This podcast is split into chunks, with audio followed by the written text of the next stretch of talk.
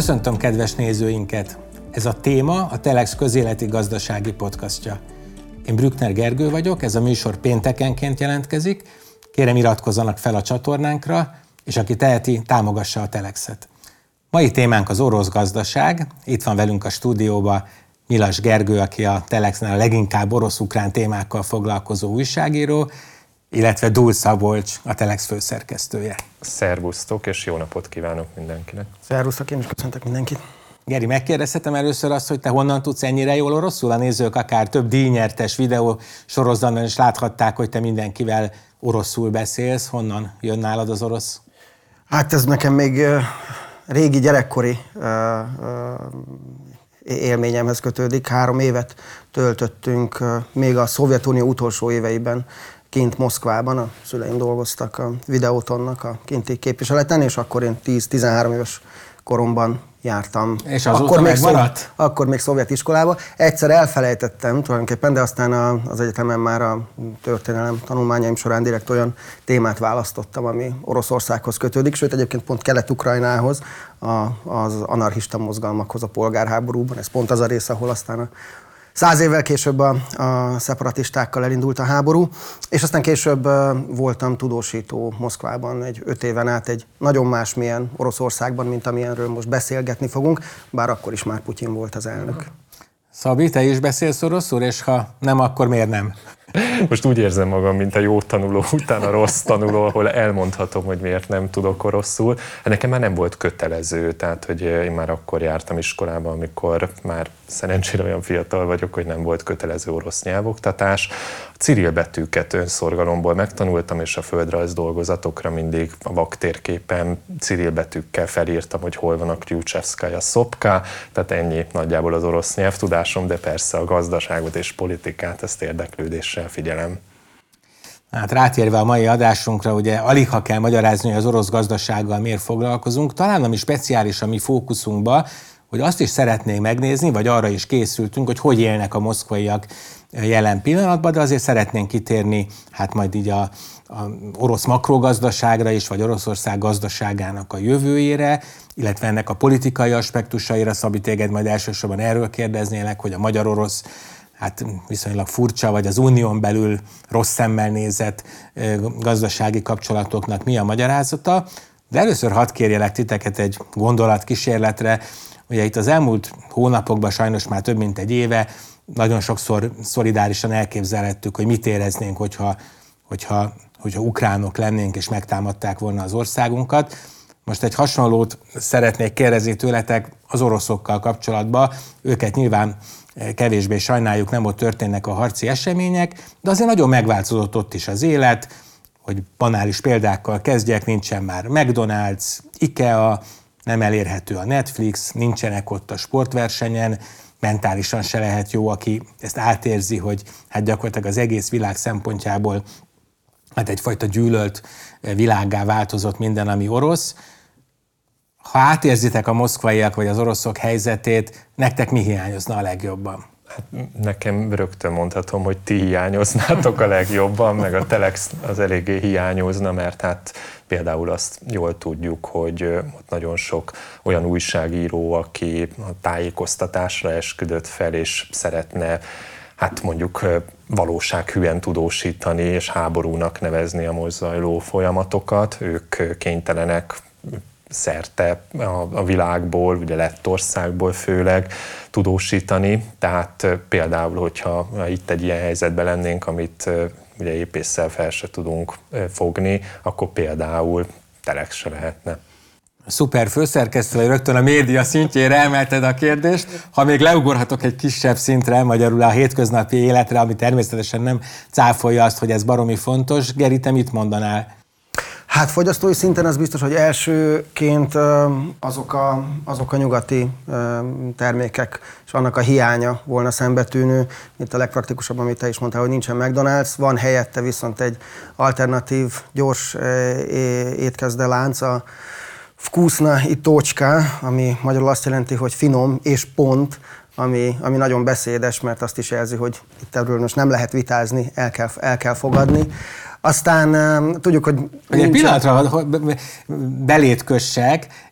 Érdekes módon sokkal jobban értesz nyilván az orosz belső viszonyokhoz, de egy kicsit pont ezzel a pót McDonald's én is foglalkoztam, és azt láttam, hogy kifejezetten, tehát ilyen szinten azért van belső vita. Tehát olyan, hogy celebek kirakják, hogy ez milyen pocsék, hogy nem tudom, rovar, hogy penész, és akkor erről komoly vita indul, tehát ilyen szempontból azért nem egy teljesen lebutított közélet, hogy el kell fogadni, hogy a Pót McDonald's az mindenek felett van. Erről komoly belső vitákat olvastam. Hát de az mennyire a sorok közötti vitát jelenti, hiszen arról nem beszélhet, hogy miért nincsen uh, McDonald's, és miért van ez a uh, vkusznai tocska, hiszen nem lehet háborúnak nevezni a háborút, hanem...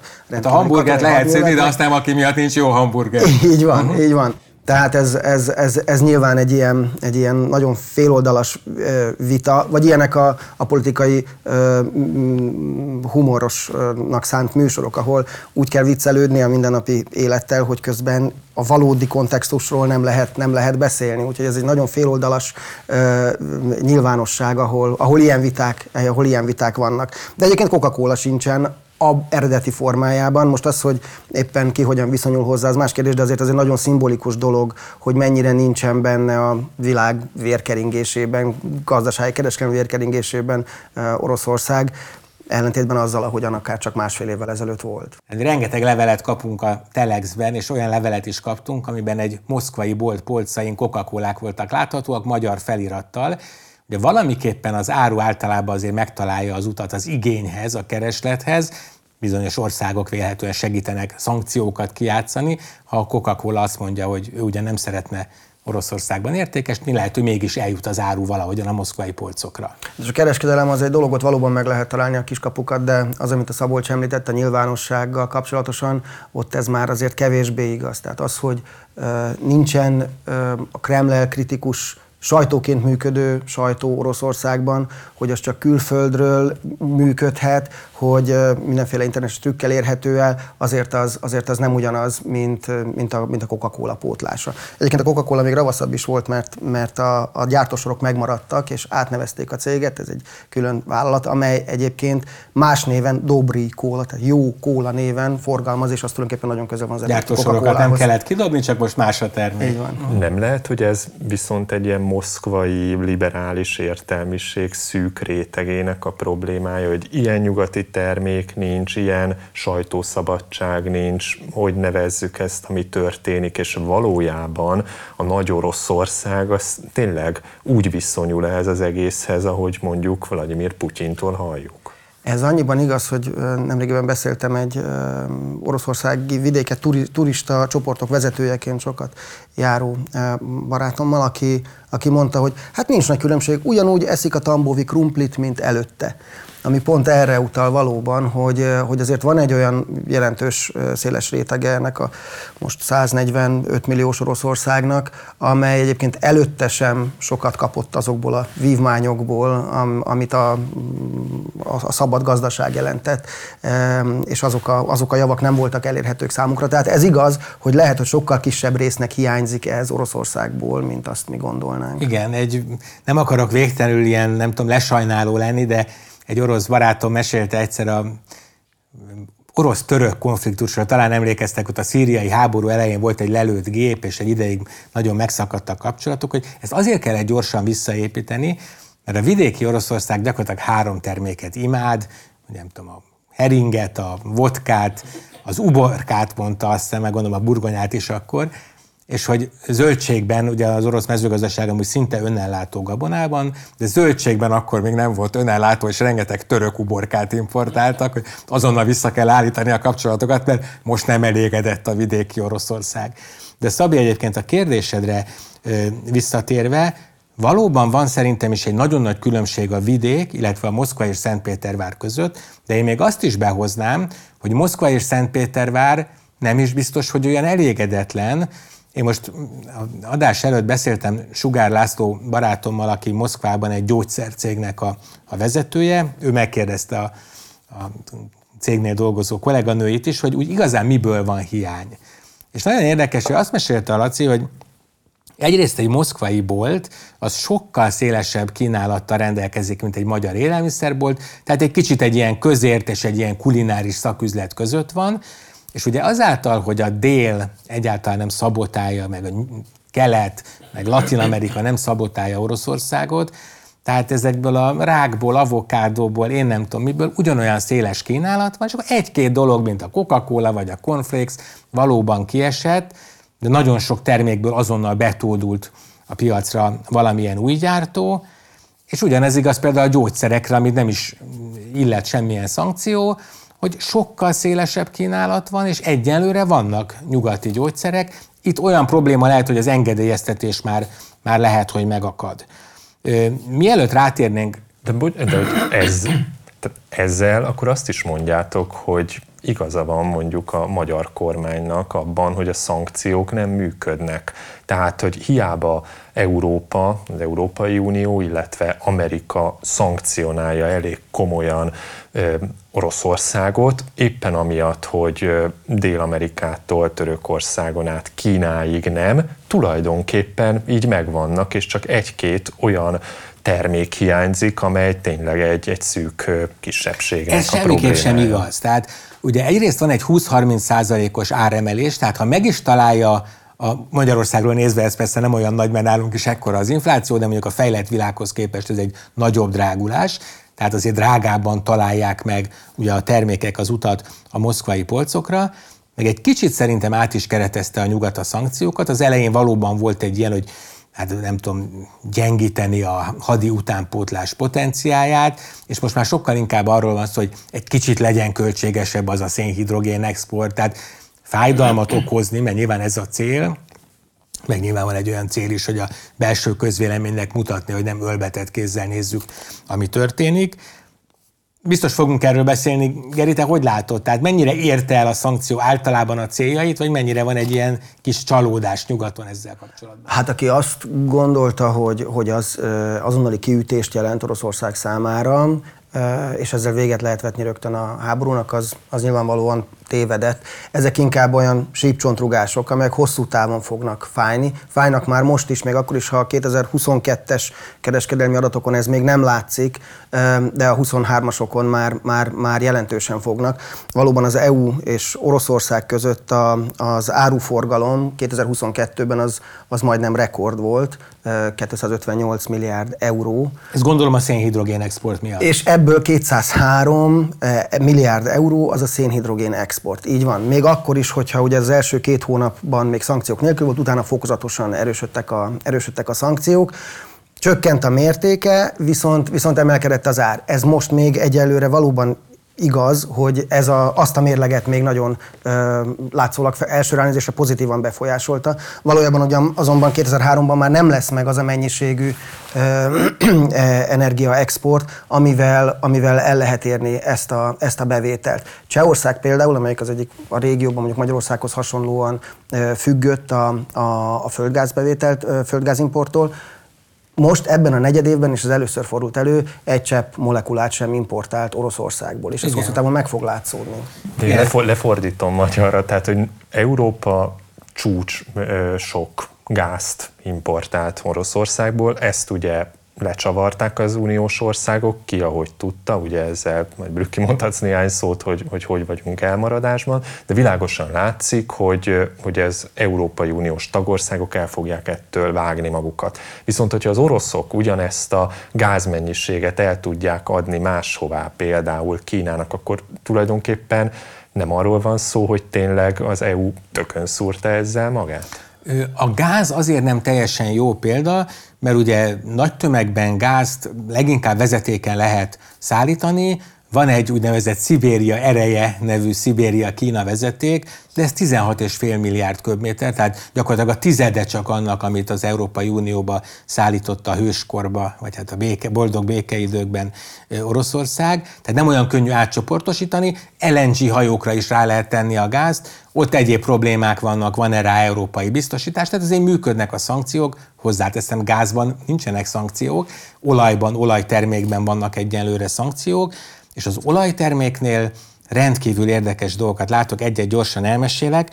Mondok egy példát, amikor senki nem sért szankciót, de mégis a környezetvédelem nagyban sérül. Nem szabad olajterméket importálni Nyugat-Európába, Oroszországból. Mit csinálnak az oroszok? Eladják Indiának. Eladják Indiának hosszabb szállítási útvonalon a dízelt, Indiának vannak saját finomítói, az indiai dízelt meg eladják Nyugat-Európának. Nem az orosz, tehát nem sértenek szankciót, hanem valóban a saját termelésüket immár nem a belföldi piacra szállítják.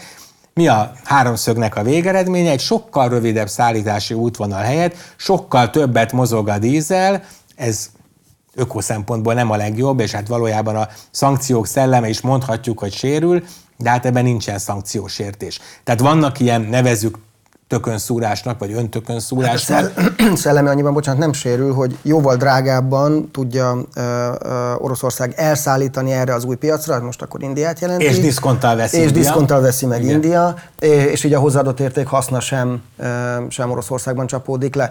Hozzáteszem így is tavaly uh, 140 milliárd euró volt az, amit, amit az EU földgázért és kőolajért kifizetett Oroszországnak, ez még, ez még a tavalyi, ez nagyjából a fele annak, amit Oroszország egyébként egészében a energiahordozók exportjából kap, az kb. 300 milliárd euró. Szóval még mindig jelentős mértékű az, amit, a, az, amit Európa fizet, de, de jóval kevesebb, és mondom hosszú távon jóval kevesebb, mint volt.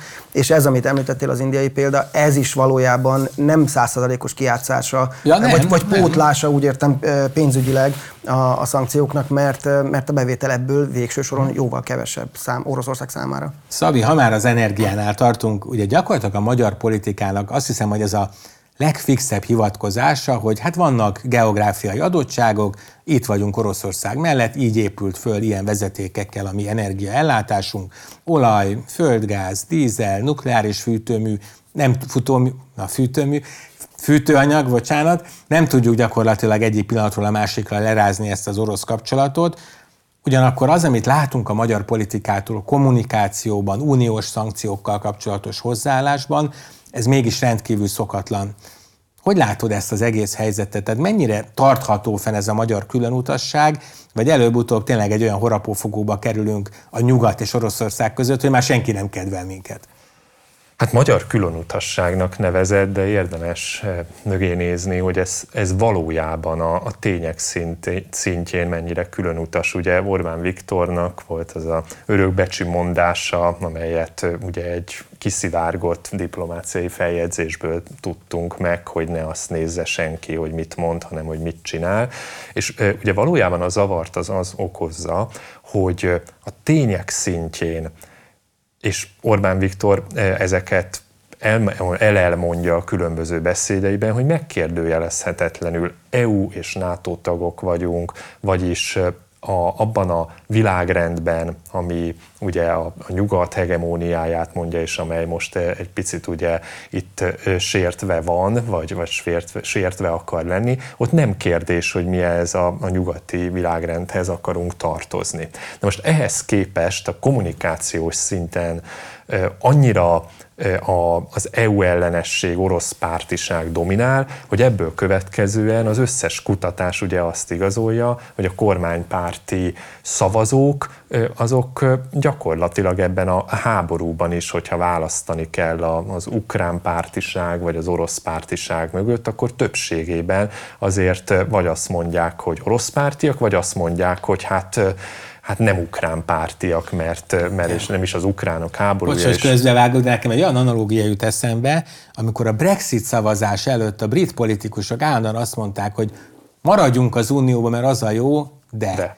És akkor mindig jött valami kritikai elem, és aztán mindenki egy nagyot csodálkozott, amikor hát 2016 nyarán végül is úgy döntött ugye az angol szav, vagy a brit szavazó, hogy, hogy, hogy akkor menjünk el, és pont ezt érzem én is ebben a alapvetésnek az, hogy oké okay az EU, meg oké okay a NATO, meg szeretjük, de utána mindig valamit üzenünk Brüsszelnek, ez nem tudom, hogy meddig tartható. Igen, de szerintem ebben az egész történetben is egy olyan geopolitikai átmenetben vagyunk, hogy nagyon sok mindent, ahogy ez a történelemben lenni szokott, csak évek vagy évtizedek múltán fogunk megérteni. Most is abban a helyzetben vagyunk, hogy, hogy, hogy nem láttunk mindent. És ami viszont tényszerűen igazolható, hogy Orbán Viktor megszavazza a szankciókat, hogy például az orosz kémbank, az, az gyakorlatilag leváltunk róla. Igaz, volt ennek története, meg nem akkor, mint a többiek, de leváltunk róla. Az, hogy a, hát most a svédek NATO tagsága ugye kérdőjeles, meg még nem tudom, hogy ez a pálatánc hány hétig fog zajlani, de nyilvánvaló módon a finnek után ezt is támogatni fogja eh, Magyarország. Itt ugye kezdődik a következő kommunikációs csata, ami ugye múlt, eh, múltkor elindult, amikor az NATO főtitkár Kijevbe látogatott, és ugye Orbán Viktor egy, egy, egy tömény what szóval rákérdezett, hogy mi a fene NATO tagság Ukrajnával, hát hogy ismerülhet ez fel, miközben ez olyannyira téma, hogy, hogy tizen évvel ezelőtt még maga Orbán Viktor is egyetértett vele. Tehát, hogy tények szintjén a, az oroszokról való leválást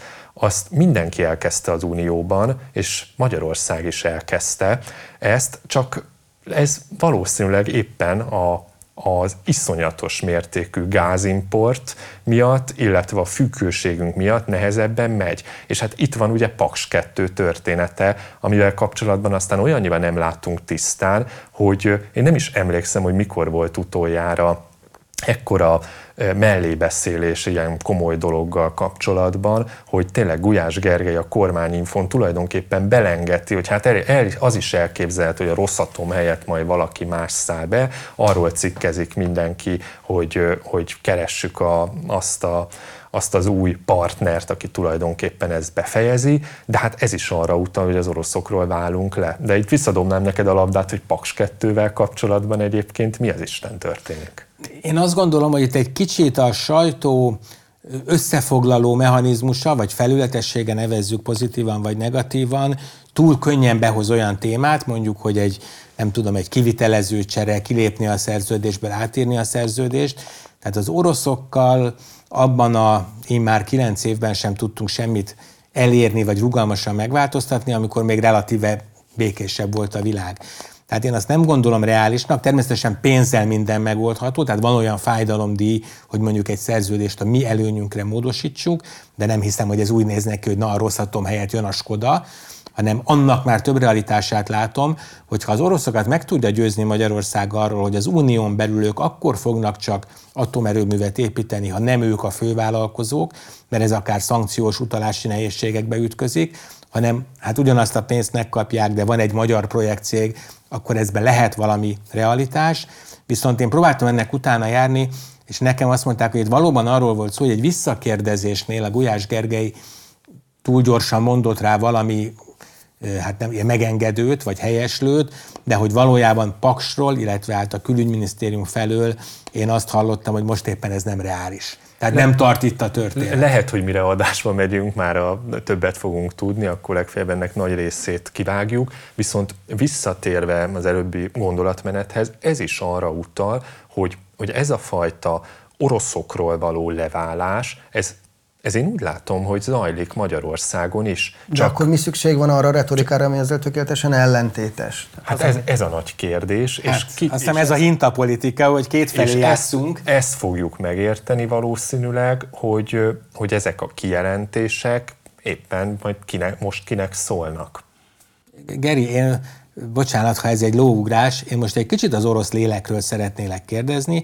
Tehát ahogy én beszélgettem kintiekkel, bár kinti magyarokkal, akkor azt elmondták, hogy például Oroszországnak nagyon fontos a sport. Tehát az, hogy a sportéletből izolálva vannak, ugyan humorral kezelik, hogy van orosz világbajnok, meg a világ maradékának világbajnoka mondjuk egy-egy sportágban, az utazás borzasztó nehéz lett, tehát ugye nem repülhetnek az Unió és Oroszország között gépek, tehát Belgrádon és Isztambulon keresztül akár ötszörös, hatszoros áron nagyon telített repülőkkel tudnak nyugatra menni oroszok, ami ugye nincs elég belföldi szálláshely, nem egy igazán befogadó, turistát befogadó ország, a belső nyaralásokat is nagyon megnehezítette.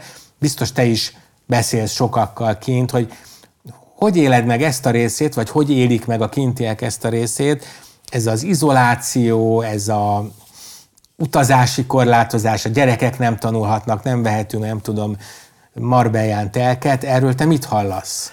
Hát részben lehet, hogy arról van szó, hogy a legmobilabb része a társadalomnak, amelyiknek volt ö, anyagi háttere is hozzá, és folyamatos kapcsolata a külvilággal, és nyelvismerete, és üzleti, és egyéb kapcsolatai, azok ö, lehet, hogy nagy részt elhagyták már az országot. Ugye nagyon sokan pont a legkezdeményezőkészebb, legvállalkozó szelleműbbek közül, akiknek ezek a kapcsolataik megvoltak, azok elmentek, nem csak a sajtó vagy a színészek, hanem rengeteg vállalkozó, a IT szférából is nagyon sokan, tehát ami leginkább olyan mobil tudás volt, azok, azok elmentek. Na most nekik nem ez a része hiányzik, hiszen ők ott vannak külföldön, ahol ez, ahol ez elérhető.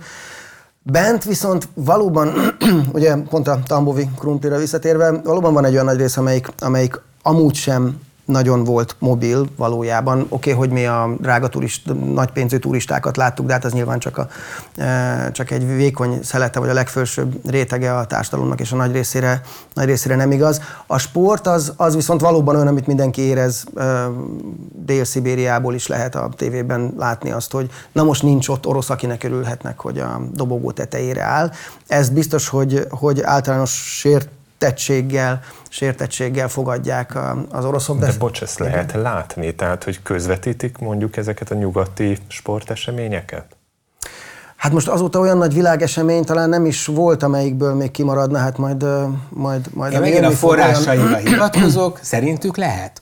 Tehát itthonról talán azt gondoljuk, hogy ilyen jelentős, nem tudom, internet korlátozások vannak, de én azt hallom, hogy miközben elvileg, nem tudom, tiltó zónába került az Instagram meg a Facebook, de az orosz cégek az Instagramon továbbra is hirdetnek, és el, tehát nincsenek jelentős net korlátozások. Lehet, hogy a tévé nem adja a oroszok nélkül hát, megrendezett sok-sok oldal van, amit konkrétan nem lehet elérni. Igen, lehet. Én, én pont azt hallottam, hogy ezeket a sporteseményeket például ja, nem azokra látják. gondoltam, hanem általánosságban igen. Meg hát azért kell trükközni, hogy, ez a, hogy a VPN-t be kell üzemelni, és akkor azon keresztül lehet elérni azokat, amelyeket most most korlátoznak. Talán magyarázzuk meg a nézőknek, hogy ugye ez a VPN, ezt én már megtanultam, hogy ez a Virtual Private Network, ez azt jelenti, hogyha mondjuk a Netflix vagy az HBO korlátozza egy adott országra az elérését, a streaming szolgáltatást, ha te egy úgynevezett ilyen saját virtuális hálózaton keresztül lépsz be, akkor akkor is be tudsz lépni, hogyha fizikailag ott vagy, mert akkor úgy érzékeli a rendszer. A másik régióból. És hát ezzel, meg amit még hallottam, hogy kazah, fehér orosz, török bankkártyákkal fizetve orosz földről is meg lehet oldani bizonyos ilyen korlátozások kikerülését. És ezeket azért nem üldözik, bocsánat. Bocsáss meg, hogy te hogy lettél ilyen nagy VPN szakértő? azért áruld el neki. Egyáltalán nem értek hozzá, hála Istennek, én még itthon ugye tudom fogni a, a Netflixet, de hát pont amikor erről beszélgettem egy egy, egy bankár sráccal, aki korábban nagyon sokat élt Moszkvában, most egyébként vele itthon beszélgettem, ő mesélte ezt, hogy hát így játszák ki, a, hát nyilván ehhez már kell egyfajta informatikai tudás, meg ez megint inkább a nagyvárosok problémája, hogy hogy éri el a amerikai Netflixet mondjuk valaki, de ilyen van. Viszont amit mondott, és ez is nagyon érdekes, hogy az informatikusok eltávozása az mind a két helyen, Oroszországban, illetve ahova mennek, például Belgrádba látható. Tehát Belgrádban már külön utcája van az orosz informatikusoknak, ahol is kifejezetten sokan dolgoznak, és Oroszországban ez már a vállalati szférában is hiányt okoz. Tehát tényleg nincsen informatikus, ellentétben azokkal, amikről ugye lehetett először hallani, hogy nem lesz alkatrész a repülőhöz, a buszhoz, a nem tudom, a, az olajfúráshoz, ezt még kevésbé lehet érezni, ugye nyugati autót nem lehet közvetlenül importálni, de Törökországon keresztül állítólag alkatrész még van. Aztán persze lehet, hogy ez is idővel Hát romlik. most éppen egy, egy másik ismerőssel beszéltem, aki, és ez többször is így van, hogy kérdezed, hát nincsen semmi, nincs semmi gond, meg, meg, meg vagyunk. Mondja, egyébként nem putyinistaként, de mégis, mégis ilyen pozitív hozzáállás. Aztán konkrétan rá kell kérdezni, akár a terméknél, na jó, de van a, van, van, vannak azok a jogurtok, azok a tejtermékek korábban, amit, hát az nincsen, de van helyette, van helyette saját. Jó, akkor a nyugati autókkal mi a helyzet? Hát azt valóban nem tudok venni. Az alkatrész, hát az valóban most nehezebb. Tehát, hogyha konkrétan rákérdez az ember, akkor mégiscsak elmondják a hiányosságokat, de hogyha, de hogyha csak úgy nagy általánosságban kérdezem, akkor, akkor valamiért még, még, ez a, még ez a pozitív vagy a problémákat elbagatelizáló válasz a, a, a jellemző. De most mondta egy, egy, egy másik ismerős, hogy 800 ezer, most kb. 4,5 forint, picit kevesebb egy rubel, hogy tehát akkor nagyjából 3,4 millió forint forint volt a Kia Riója, na az most duplája uh-huh. azt megvenni. Um, tehát, hogy ezekhez, ezekhez így, így, így nem, tudnak, nem tudnak hozzájutni. És ez azért ez azért erjed, tehát ez a, ez a hiányérzet nyilvánvalóan, nyilvánvalóan fájóbb lesz idővel. A kínai autókkal nem biztos, hogy, hogy mindez pótolni, hogy a kínai lett leginkább az, ami, az, ami ezt, a, ezt a hiányt most, most pótolja, vagy valamennyire lefedi meg a belső autógyártás, amelyik nagyon fapadossá, fapadossá vált. Ez, ez ideig, óráig elég lehet, de, de azért hosszú távon nem vagyok benne biztos, hogy, hogy, hogy elégedettséget szül. Igen. Finom és kész helyett lesz a halad és kész nevű autógyár. Igen, de nyilvánvaló módon, hogyha most megkérdezem, hogy és ez megrengetheti Putyin hatalmát, akkor azt mondod, hogy nem, de akkor mégis ez hogy fog ráhatni, és, és Putyin hatalmára mi lehet akkor befolyással, hogyha például ilyen dolgok nem? Hát például most a, nagyon a, elmúlt napokban módosították a, a, a mobilizáció kézbesítésének, szabályozá, kézbesítésének rendszerét. Innentől már nem kell személyesen átnyújtani a mozgósításhoz az értesítőt, hanem elég elektronikus úton egy ilyen ügyfélkapu jellegű rendszeren keresztül csak tudatni, és teljesen mindegy, hogy azt az ügyfél bizonyíthatóan látta-e, kinyitotta-e, az annak számít, kézbesítettnek számít. Na, Tehát, hogy aki... e-mailen küldik, hogy menni kell a frontra. Így van, vagy legalábbis a hat kiegészítésre be kell menni, adategyeztetésre. a kézbesítőt, vagy ennek mi a Szerintem ennek, ennek, ennek mm, Oroszország méretei is a, a, a magyarázata, de egész egyszerűen azt akarják, ugyanis a lényeg az az, hogy nem feltétlenül azért, hogy behívhassák, az nyilván 140 millió, vagy akár mondjuk a fele csak a férfiakat, vagy ők 70 millió emberre nincs szükség, viszont, viszont ezek az értesítések, amennyiben ennek a behívónak, mondom pusztán akár adategyeztetésre, hogyha nem tesz eleget ennek a kérésnek a címzet, aki akár nem is feltétlenül tud róla, hogy már meg van címezve, rengeteg korlátozással szembesül. Nem hagyhatja el az országot, nem vezethet akár autót, nem vehet fel hitelt, tehát rögtön meg fogja érezni az, az, az az orosz átlagpolgár is, aki, aki számára az ukrán háború az még mindig csak valamiféle abstrakció, meg fogja érezni, hogy ez valójában az ő életét is befolyásolja. És amikor azt látja, hogy mindezeket nem teheti meg, Eközben van egy, van egy háború, amit háborúnak nem nevezhet, ami egy állóháborúvá vált, ami egyáltalán nem érte el a kezdeti oroszok által hangoztatott célokat, ott azért csak felvetődhet egy idő után, hogy vajon mindenben igaza volt-e a, a vezetőnek, aki, aki miatt ez a háború elindult. Igen. Tehát szerintem ez a, ez a része az, ami, tehát amikor, amikor ilyen módon érzi a saját bőrén mindenki, az jelenthet valamilyen változást, az kényszeríthet ki valamilyen változást tatást a hatalom részéről. Hogy ez mi, azt sajnos nem tudom megmondani, de, de hogy az mozgás, az lépéskényszerbe helyezi a hatalmat.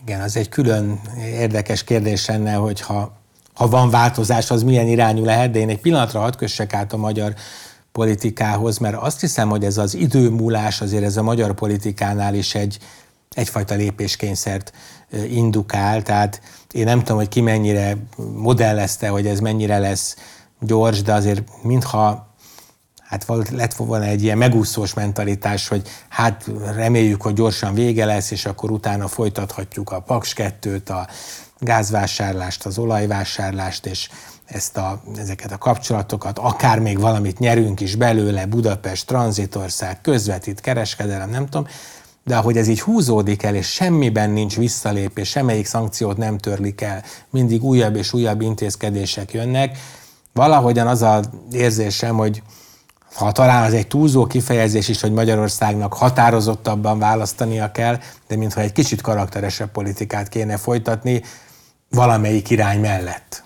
Igen, de ez a karakteresebb politika, ez mind időkérdése, tehát hogy egyik napról a másikra a Fidesz nem tehet úgy, mint hogyha az elmúlt tizenéve nem történt volna meg. Tehát Bár jó, az irányba szinte azonnal váltott, ha 2009-re gondolunk. Így van, és ugye ne felejtsük el, hogy a Fidesz politikájának egyik sarokpontja az a fajta szuverenitási harc, szabadságharc, nyugat ellenesség, EU ellenesség, brüsszeliták elleni harc, most folytathatnám a szinonimákat végig, de mégiscsak arról szólt, hogy a nyugat hanyatlik, itt egy teljesen új világrend lesz, ahol nekünk mindenhova nyitva kell tartanunk ugye a, a csápjainkat, vagy ezt hogy mondják jól, tehát hogy, hogy a szabad vegyértékeinket, nem szabad elköteleződni, de ennek így vége lett. Viszont nem mondhatja azt a Fidesz és Orbán Viktor egyik napról a másikra, hogy mindez nem történt meg, és ez a fajta hangolás, ha úgy tetszik, lépésről lépésre zajlik. Tehát ha... Hát, bocs, hogy közbevágok, de az a nehéz ebben, hogy Ugye azok, akikkel a Fidesz korábban együttment az európai politikába, azok ugyanúgy kritizálták a nem tudom, a liberális Brüsszelt, meg a nem tudom milyen európai lassúságot, viszont ebben teljesen a másik oldalra kerültek, hiszen harcosan ö, Ugye szígyák az oroszokat, a lengyelek, a, de akár a francia vagy az olasz szélsőségesek de, is. De erre mondja azt a Fidesz, és talán Orbán Viktor is mondta, hogy van egy nagy geográfiai, hát, geopolitikai különbség, hogy például a lengyeleknek van tengerpartjuk, ahol be tudnak szerezni könnyebben gáz utánpótlást. Csehországnak viszont nincs, és mégis képesek voltak váltani, tehát azért ez nem megoldhatatlan, miközben, miközben Csehország is sokáig ragaszkodott hozzá, és hogy ez akkor itt utalok vissza, hogy viszont meg fogjuk érteni pár év vagy évtized után, remélhetőleg megérjük, hogy, hogy mik voltak ezekben a szerződésekben, hogy milyen olyan összefonódások voltak Paks 2-től a Kémbankon át a, a nem is tudom, hogy milyen ügyeket lehet még ide sorolni, ahol olyan dílek voltak, amit nem lehet egyik napról a másikra felrúgni. És ha ha ezek kiderülnek, akkor jobban érteni fogjuk ezt a dolgot. Tehát a, azt a feltételezésed, hogy ezeknek papíron van nyomuk? Ezeknek a szempontoknak? Hát egyszer meg fogjuk tudni inkább. Én azt remélem, hogy egyszer meg fogjuk tudni, és egy kicsit mindig az bennem a, a, a újságírói dilemma, hogy csak utólag vagyunk okosok, tehát nyilván senki nem számított február 24 vagy nagyon kevesen számítottak egy ennyire eszkalálódó geopolitikai helyzetre, a háborúra, és az, annak függvényében természetesen a Nemzetközi Beruházási Bank vagy a Paksi Szerződés óriási hiba, de hogy valóban ezek olyan hibák voltak, vagy, vagy ezek olyan, nem tudom, árkérdések voltak, vagy mondjuk egy francia atomerőmű, mert azt mondjuk, hogy kell az energiamixünkbe a nukleáris energia, az sokkal drágább lett volna. Tehát, hogy utólag hát nem, természetesen nem... óriási hibának tűnik, de lehet, hogy akkor egy gazdaságilag észszerű, még ha egyoldalú kitettséget építő döntés is de volt. Végül is pályázat nem volt, úgyhogy nem tudjuk. Igen, ezt, ezt, ezt, ezt nem tudjuk. Tehát az akkor is nagyon furcsa volt, amikor ugye ezek a dolgok történtek. És nem akarok igazságtalan lenni, mert most már nagyon evidens minden, hogy kellett volna az alternatív beszerzés gázban, és nem még egy, ide tenni mindent. Hát John Lukács mondta, hogy a előjelek utólag válnak világossá, úgyhogy ez kétségtelen. De azért ugye a, a szerződés, amikor Orbán Viktor 2014. januárjában viszonylag váratlanul megkötötte és a megbízást arról, hogy akkor az orosz fél fogja megvalósítani a Pax 2-t. Most utólag valóban azt látjuk, hogy valószínűleg ez, bár ősztől már volt ilyen pedzegetése ennek orosz része, hogy nem is biztos, hogy kellene a, kellene a pályázat. Utólag azt gondolhatjuk, hogy, hogy az orosz félnek volt nagyon sürgős 2013 januárjá, 2014 januárjában aláírni a szerződést, pont azért, mert, mert márciusban ugye már annektálta a krímet utána már lehetetlen lett volna ilyen. Hát ezek nagyon azok a gondolatok, amikre Szabi is utalt, hogy ha egyszer minden paramétert megismerünk, akkor nagyon érdekes lehet. Én gyakorlatilag egy záró kérdéskörnek szánom, és megint egy kicsit hát szélesebb kérdés, hogy mennyire van benne kikerülhetetlenül az orosz gondolkodásba az, amit most látunk. Tehát gyakorlatilag ugye vannak olyan történelmi magyarázatok, hogy Oroszországban vagy a hanyatlás kora jön, a, te majd biztos jobban mondod, azt hiszem smuta, igen, a kifejezés, ami például ugye a Szovjetunió szétbomlása cárok idején korábban is volt ilyen időszak, amikor nem tudom, az Áldimitri, meg nem tudom ki. 17. század eleje az Igen, vetélkedtek azért, de vagy Alaszka eladása, hogy mondjak, lehet, hogy az nem egy hanyatlás korának számít, csak utólag nagyon nem illik bele a terjeszkedő orosz politikába. De mindesetre befejezve a gondolatot, tehát ugye ez azt mondja ez a, ez a gondolat, hogy amikor Oroszország nem hanyatlik, akkor hódítania kell. És ha belegondolunk, Nyilván nem volt ennyire erős vízhangja más egykori szovjet tagállamok, Grúziára gondolok például, vagy Georgiára, ki hogy mondja, ezeknek a háborúknak, de minthogyha azért tényleg még az elmúlt 25 évben is folyamatosan benne lett volna Oroszországban egyfajta ilyen hatósugár kiterjesztés. Hát, hogyha most nem lenne háború, akkor valóban lehetne arról beszélni, hogy Oroszországot milyen geopolitikai sérelmek vagy veszteségek érték a Szovjetunió felbomlása után is, milyen bizalommal fordult a nyugati világhoz, és utólag úgy érzi, és egyre hangosabban beszélt erről már 2007-től az orosz vezetés, az ugye stabilan Vladimir Putyint jelenti, hogy megvezették őket, hogy, hogy a nyugat átverte őket, és ez, ez erősödött valóban időről, évről évre egyre inkább ez a, ez a hang, ez, ez a kremből egyre inkább hallatszott, és ilyen értelemben valóban van benne valami mm, történelmi meder, amiben visszatért, visszatért Oroszország, mert, mert valóban nem, a, nem az ilyen súlyos visszavonulás és érdekszféra vesztés volt rá jellemző az elmúlt 300 évben, de, de én azt hiszem, hogy, hogy ezt a veszteséget túl, túl dimenzionálta Oroszország. A mostani háborúval hosszú távon sokkal többet veszít, mint, mint, mint amit orvosolni akart volna. De ezt is valószínűleg majd utólag tudjuk megítélni, mert ugye az oroszoknak a hatalmas nagy történelmi félelme, ugye, hogy a nagy európai síkság felől éri majd valamilyen támadás, ugye Napóleontól Hitlerig, most nem, nem tartok történelmi órát, és hogyha úgy látja, hogy most van egy utolsó pillanat, hogy megállt parancsolni az euróatlanti terjeszkedésnek, akkor erre egy értelemszerű válasz az, hogy akkor Krím után Ukrajna ellen ott megmutatom, hogy eddig és ne tovább, és valahogy kiegyezünk.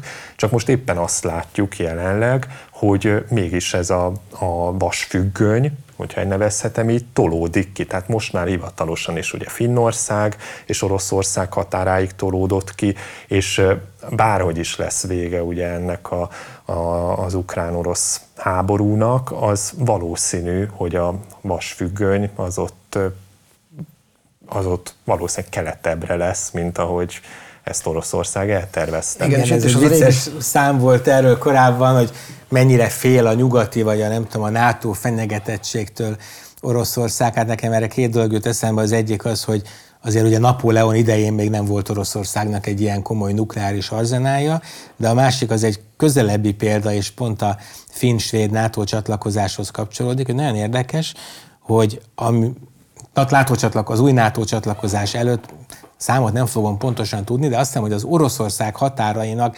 3%-a találkozott a NATO-val. Most azt hiszem, ez felugrik akár 10-re, vagy valami ilyesmi, de ugye azért az a fenyegetettség, amit valóban én úgy hallottam például korábban leírni, hogy Németországból, ahol van amerikai támaszpont, nem tudom hány másodperc alatt ér el egy nukleáris történet Oroszország területére, és ehhez képest mennyire hosszabb idő, bár lehet, hogy ez is csak percekben mérhető, Amerikát mondjuk elérnie ugye egy orosz nukleáris töltetnek, miközben abban valószínűleg mindannyian megegyezhetünk, hogy hát ha ilyen típusú harmadik világháború lesz, akkor már mindannyiunknak kopogtattak, úgyhogy ezzel nem leszünk bejebb. Ez egy remek végszó volt ehhez a beszélgetéshez.